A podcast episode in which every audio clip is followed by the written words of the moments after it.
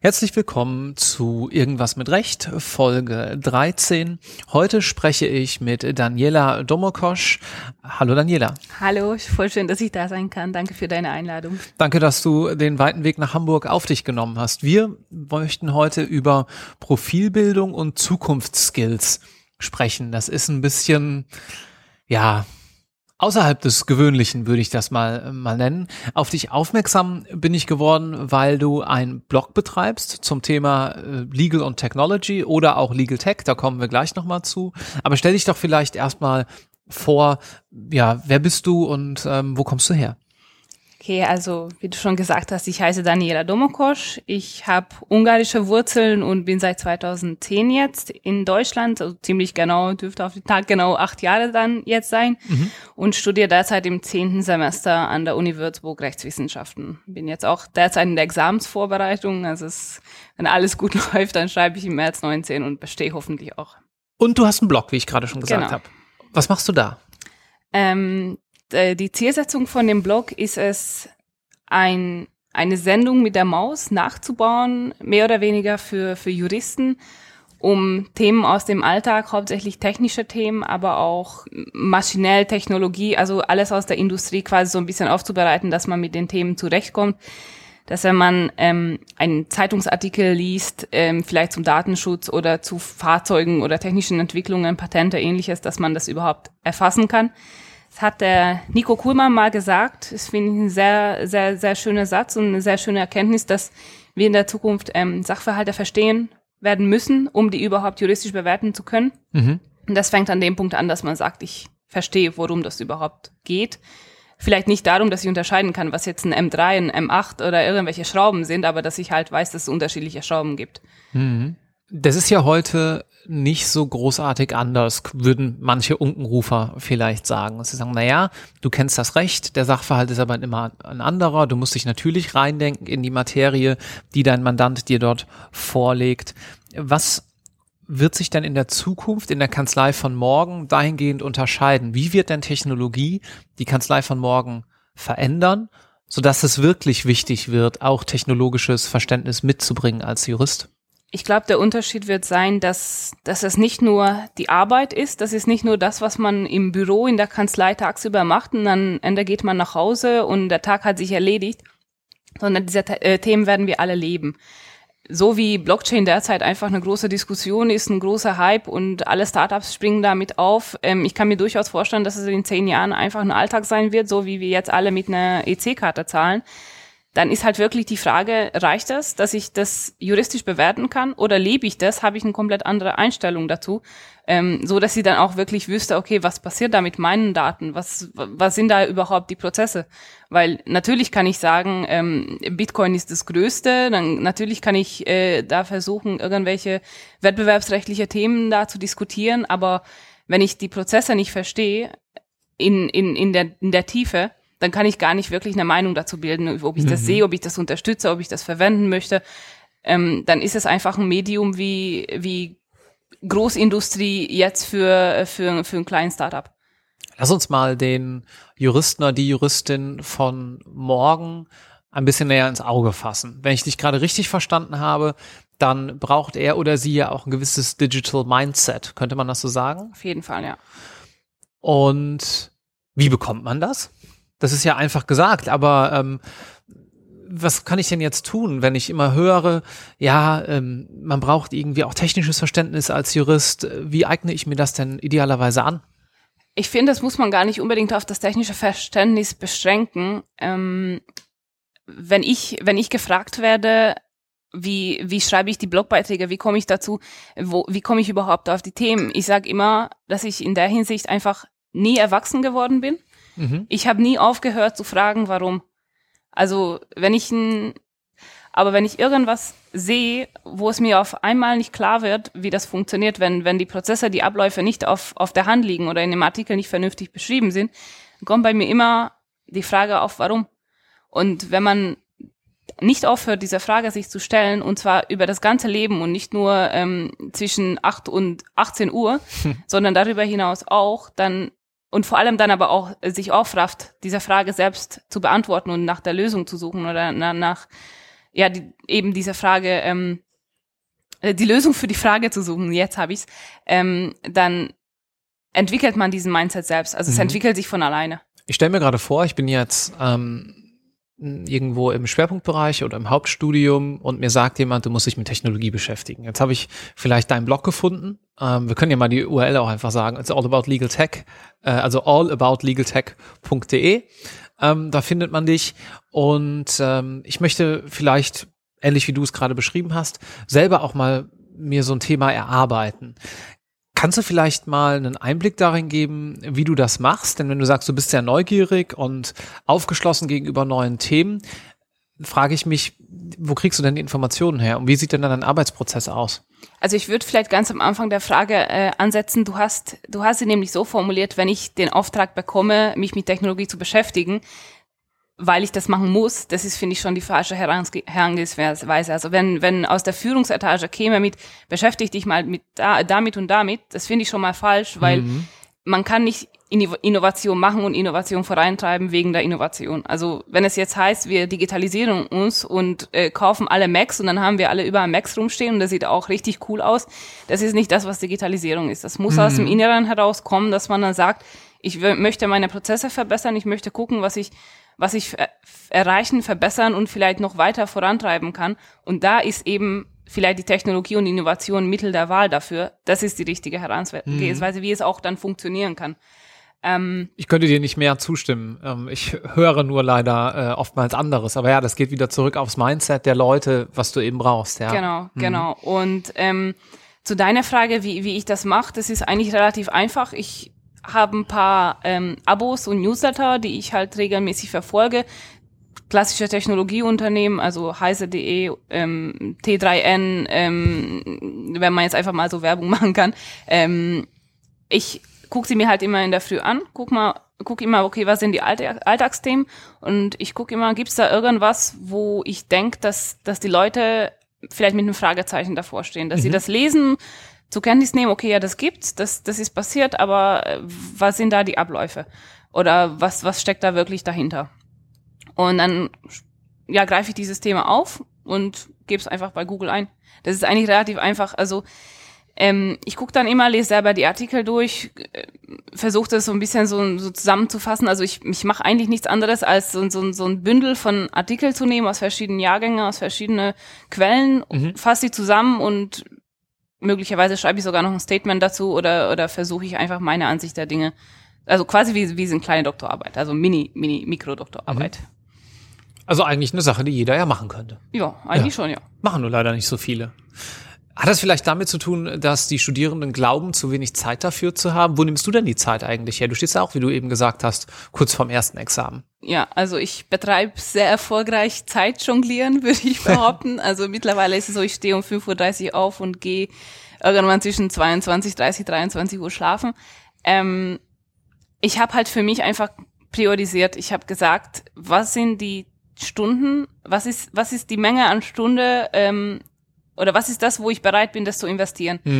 Und ich habe von Anfang an gesagt, dass ich zum Beispiel für die Examensvorbereitung nicht mehr als sieben Stunden mehr am Tag nehme. Und da halte ich mich auch dran. Aber da zählt für mich auch im Rap zu sitzen. Weil ich habe sehr viele Freunde, die dann auch sagen, ja, ich mache auch nur sieben Stunden, aber für sie, für die sind halt sieben Stunden äh, eben nach dem Rap, also sind es zehn Stunden am Tag. Ähm, das macht mein Gehirn gar nicht mit. Also ich kann mich gerne in die Bib hinsetzen, klar, dann tue ich halt Handy, Laptop, alles weg und dann konzentriere mich nur noch, aber dann sind es halt auch drei Stunden, die dann wahrscheinlich effektiv dreieinhalb bis vier sind. Die sind auch für, für mein Gehirn einfach wahnsinnig anstrengend. Und dann gucke ich immer, dass ich in der Zeit, wo ich eben nicht lerne oder nicht für die Examensvorbereitung was mache, was anderes mache. Da gehört jetzt für mich Twitter auch ganz stark dazu, weil ich das als eine Informationsquelle ähm, wahnsinnig liebe. Also ich bin immer wieder beeindruckt, wie viel man über Twitter erfährt. Ich hatte oft schon die Situation, wo auf Twitter irgendwas schon kommuniziert wurde und die Tagesmedien ähm, zwei, drei Minuten später im Pop-up-Fenster dann äh, aktiviert hatten. Ist jetzt natürlich die Frage, ob das ein technologische, äh, technologisches Thema ist, aber am Ende war es oft so, dass ich über Twitter was eher erfahren hatte, als über irgendeine Zeitung Mhm. oder, oder was anderes. Sag mal, ähm, ein straffes Zeitmanagement ist wichtig. Disziplin höre ich daraus, ganz klar. Gibt es auch Tools, die dich dabei unterstützen? Denn das ist zum Beispiel was, was ich selber vor Jahren in meinem Studium irgendwann erstmal lernen musste. Wie lernt man eigentlich Selbstorganisation? Wie organisiert man seine Zeit? Aber gibt es ja auch viel Software. Nutzt du da irgendwas in dem Bereich? Also für Zeiterfassung, Zeitmanagement eigentlich nicht. Ich äh, mag die, die, den App, der heißt, glaube ich, Pocket. Ähm, also ich habe früher immer so gemacht, wenn ich einen äh, spannenden Artikel einfach irgendwo gefunden habe, habe ich es mir per E-Mail geschickt. Irgendwann habe ich mir gedacht, das ist irgendwie super äh, uneff uneffizient, wenn ich dann am Ende des Tages 50 E-Mails an mich selbst geschickt hatte. Mhm. Deswegen ähm, schreibe ich alles oder äh, tag halt alles über Pocket mittlerweile.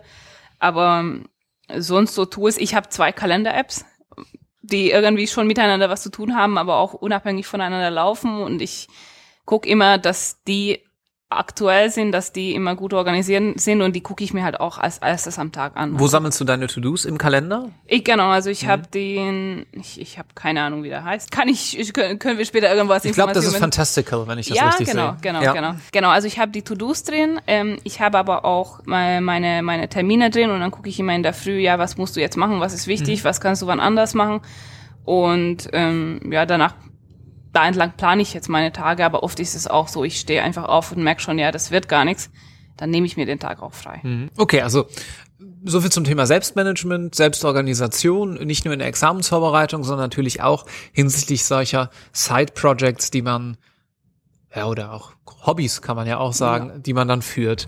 Welches dieser äh, Projekte oder der Themen beschäftigt dich denn aktuell am meisten? Das ist immer unterschiedlich. Also bei mir kommt immer ein Projekt oder ein Thema auf. Dafür lebe ich dann ein paar Tage und äh, bin wahnsinnig begeistert und rede auch über nichts anderes mehr außerhalb der Examensvorbereitung. Aber die verschwinden auch relativ schnell. Also wenn es Blogbeiträge eben sind, weil sobald der Blogbeitrag geschrieben und veröffentlicht ist, dann hat sich das für mich in der Hinsicht auch erledigt.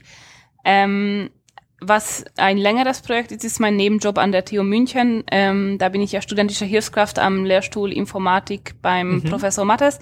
Ähm, da kommen immer wieder neue Aufträge rein, die quasi dann immer eine Standardpriorität haben, weil wenn natürlich der Job reinkommt, dann muss ich das ja machen. Und ansonsten arbeite ich derzeit dem Team von Swiss Legal Tech ja auch zu, weil ich dort die, die Teilnehmer für den Hackathon koordiniere. Ah ja. Genau. Das sind so die Projekte.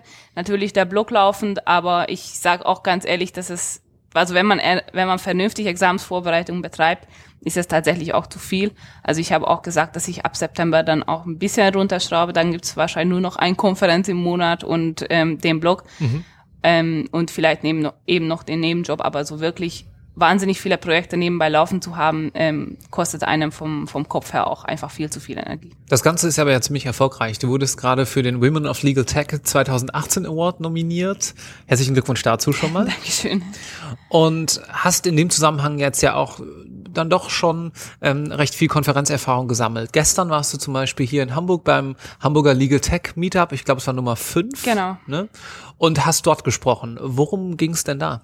Es ging, also es lief gestern unter dem Motto Young Geeks in a Hoodie, also Nico Kuhlmann und seine Partnerin, ich bin wahnsinnig schlecht für die, äh, was Namen angeht, also tut mir leid an der Stelle, ähm, aber äh, sie haben quasi sich gedacht, dass sie mal für junge Leute ein, ein, ein Sprachrohr und Gehör verschaffen, dass wir mal wirklich endlich sagen können und uns auch zugehört wird, was uns stört, was an der Ausbildung falsch läuft, was auf der Bewerberlandschaft und auch ähm, im Re Recruitment einfach falsch läuft derzeit, was man ändern könnte und was unsere Wünsche tatsächlich sind.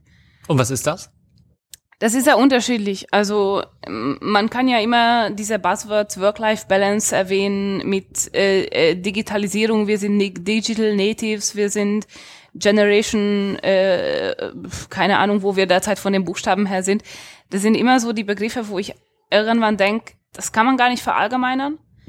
Ähm, wichtig wäre, dass man auf die Bedürfnisse der Einzelnen eingehen kann. Ähm, jetzt nicht in dem Rahmen, dass, dass ein ähm, Personaler wirklich zu jedem Einzelnen hingeht und sagt, ja, was möchtest du und für jeden einzelnen Einzelvertrag raushandeln, was Arbeit angeht, aber dass man die Möglichkeit hat, neben des Studiums private Interessen und Hobbys weiter verfolgen zu können, dass das Studium einem nicht so viel Energie ähm, ja abzieht und so einen großen Druck ausübt, dass man dann sagt, okay, ich höre jetzt mit meinem Hobby, mit meinem Leistungssport oder mit Kunst oder ähnlichem auf, ähm, damit ich mein Prädikat schaffe. Das ist, finde ich, nicht der Weg, wie, wie es in der Zukunft laufen sollte. Ähm, da finde ich Profilbildung, wie wir es eingangs auch schon angesprochen hatten, wahnsinnig wichtig, dass man sagt, okay, Note ist nicht alles.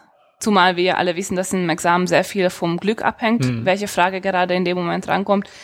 Ähm, ja, und dass, dass man halt einfach viel mehr Möglichkeiten haben sollte, sich selbst zu entfalten. Es geht so ein bisschen Richtung Bachelorstudiengänge, weil ich eigentlich vom Modell an sich vieles halte, obwohl es eigentlich relativ falsch ist, dass man diese dieses Bulimie-Lernen betreibt und am Ende des Semesters eigentlich nur noch in drei Tagen sich äh, alles reinprügelt und am Ende wieder rauskotzt. Das ist nicht unbedingt das, wie Juristerei natürlich laufen sollte oder könnte. Da, das, da gebe ich jedem recht, der sagt, Bachelor hat bei uns nicht zu suchen. Aber trotzdem ist es so, dass das System die Möglichkeit schafft, sich zu entfalten und zu gucken, links und rechts, was gibt's noch? Kann ich mhm. andere Vorlesungen mir noch anhören? Ähm, Habe ich überhaupt die Zeit oder ähm, muss ich da jetzt wirklich wieder in die Bib gehen, weil sonst habe ich wieder geatmet und habe ein schlechtes Gewissen. Ich kann das aus eigener Erfahrung bestätigen. Ich rede viel mit Personalern, auch in Großkanzleien und da hören wir immer wieder, dass die Bewerberinnen, die abseits des ausgetretenen Pfades was gemacht haben und irgendwie Aufmerksamkeit auf sich ziehen, auch die sind, die man gerne zu Bewerbungsgesprächen einlädt und sich dann zumindest mal näher anschaut. Wenn du jetzt eine Kommilitonin oder einen Kommilitonen von dir treffen würdest und der sagt, ja, ich finde das alles gut, ähm, klar, gute juristische Noten müssen sein, aber ich möchte ein Thema für mich besetzen. Ähm, viele Leute sagen ja, dass sie das gerne machen möchten oder man müsste mal, man hört immer müsste, hätte, könnte, ja, aber wenig wird gemacht. Du hast es geschafft. Du hast sozusagen, um sich am Strafrecht zu orientieren, die Hürde zum Jetzt geht's los übersprungen, ja, und äh, hast einfach mal was gestartet.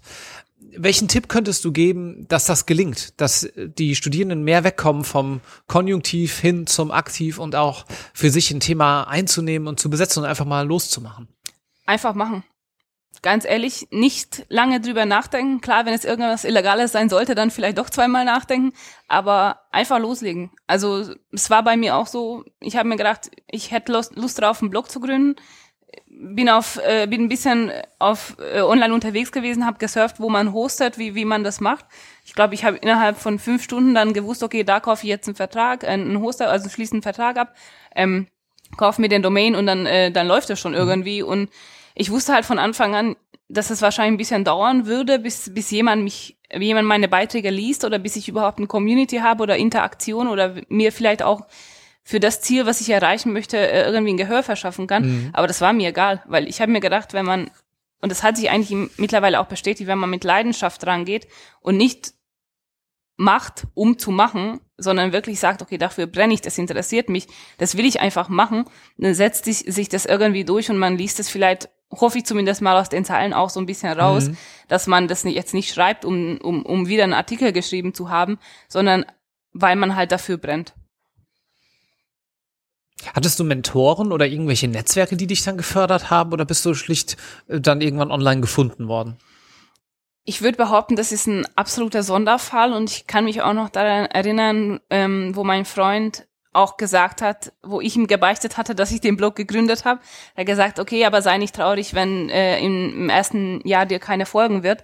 Ähm, ich hatte innerhalb von drei Wochen schon zehn Leser. Mhm. Und das ist, glaube ich, für einen Blog oder generell irgendwas, was man macht, eine Ausnahme. Ich würde auch ähm, behaupten, dass es der Tatsache geschuldet ist, dass es um Legal Tech geht. Und letztes Jahr, wo ich den Blog gestartet habe, ohne das zu wissen, ich glaube, ich hatte einfach das perfekte Timing. Mhm. Letztes Jahr ähm, im, im, im Sommer war Legal Tech quasi auf Hochtouren. Da hat sich ein Konferenz nach dem anderen gegründet. Da kam das Thema wirklich in der Öffentlichkeit auch so an, dass ich einfach mit ein mit der einfachsten Suchmaschinenoptimierung ähm, quasi gefunden wurde. Mhm. Und was Mentoren angeht, klar, man orientiert sich an, an Speaker, an, an, an Role Models, an, an irgendwelche Personen, die es halt so gibt. Also für mich ist zum Beispiel Tijan Onaran ähm, ähm, aus der aus der Global Digital Global Female Digital Netzwerk eine eine wahnsinnige wahnsinnig inspirierende Person oder Magdalena Rogel von Microsoft, ähm, die es halt einfach geschafft hat aus einer komplett anderen Ausbildungsschiene ähm, das zu machen, was ihr Spaß macht und das auch wahnsinnig erfolgreich und inspirierend zu machen. Ähm, aber ich hatte keinen Kontakt zu denen. Also ich habe immer so ein bisschen daran orientiert, was mhm. sie gesagt haben, was sie gepredigt haben, ähm, wofür sie selbst brennen. Und ich konnte mich halt sehr gut damit identifizieren. Ich habe gesagt, das ist für mich wichtig. Das ist ja das Schöne heute, dass man zu solchen Leuten, auch wenn man sie nicht persönlich kennt, dann durch Social Media und entsprechende Beiträge online ähm, dann doch irgendwie einen Eindruck von bekommt. Ja? Genau. Hier und da vielleicht auch mal durch den Podcast, wer weiß. Ja, ja. ja, schön. Okay, ich verstehe. Also das ist, hilft dann ja wahrscheinlich auch, wenn du so ein Projekt mal gestartet hast, die Motivation einfach auch hochzuhalten. Ich finde, wenn wenn du wirklich dafür brennst, wirst du auch gefunden. Also für mich war der erste Erfolg wirklich, wo ich glaube, das müsste auch innerhalb der ersten Wochen gewesen sein, wo Jan Ginhold von geblitz.de über Twitter einen meinen äh, Blogbeiträge geteilt hat mhm.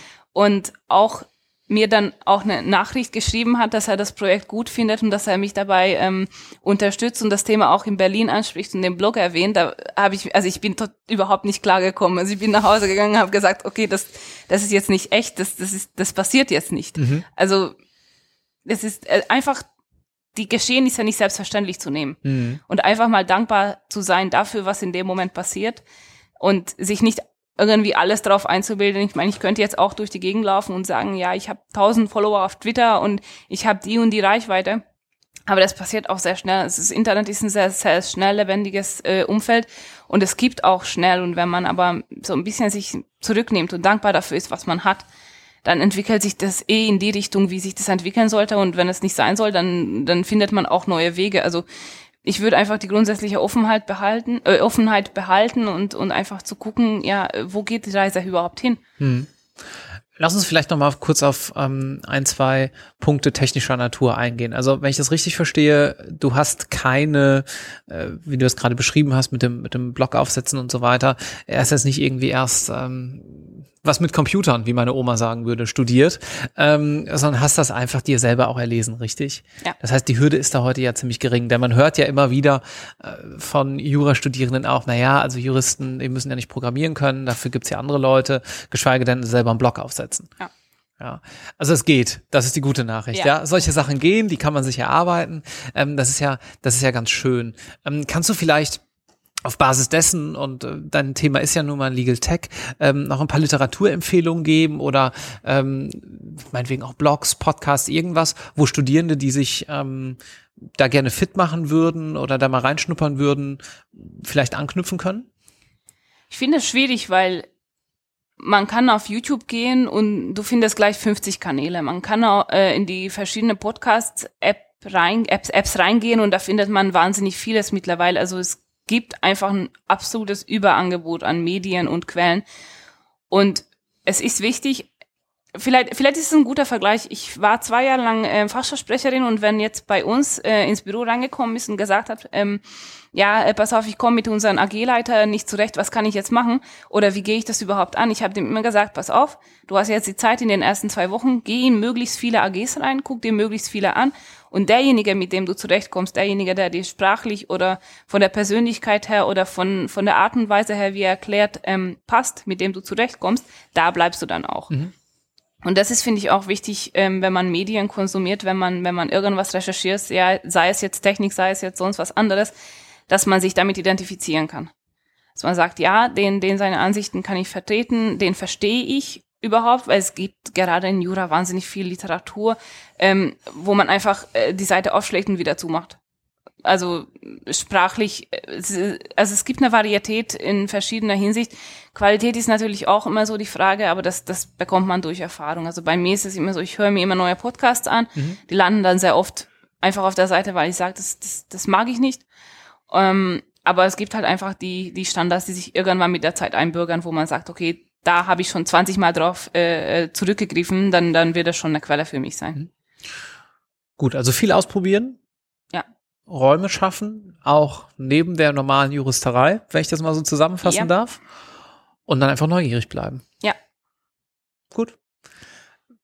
Vielen Dank für das Gespräch heute. Danke War schön, ähm, von deinen Projekten gehört zu haben. Wenn ihr Fragen habt an Daniela, dann erreichen äh, die Zuhörerinnen dich auf Twitter, nehme ich an, am ja. besten. Dann darfst du auch gerne nochmal deinen Twitter-Nick äh, hier mitteilen, damit man dich auch erreichen kann. Genau, das ist Akoneira. Ähm, das ist ein, hat keine Bedeutung, also A-K-O-N-E-I-R-A. Super, vielen Dank. Danke dir Ciao. Auch. Ciao.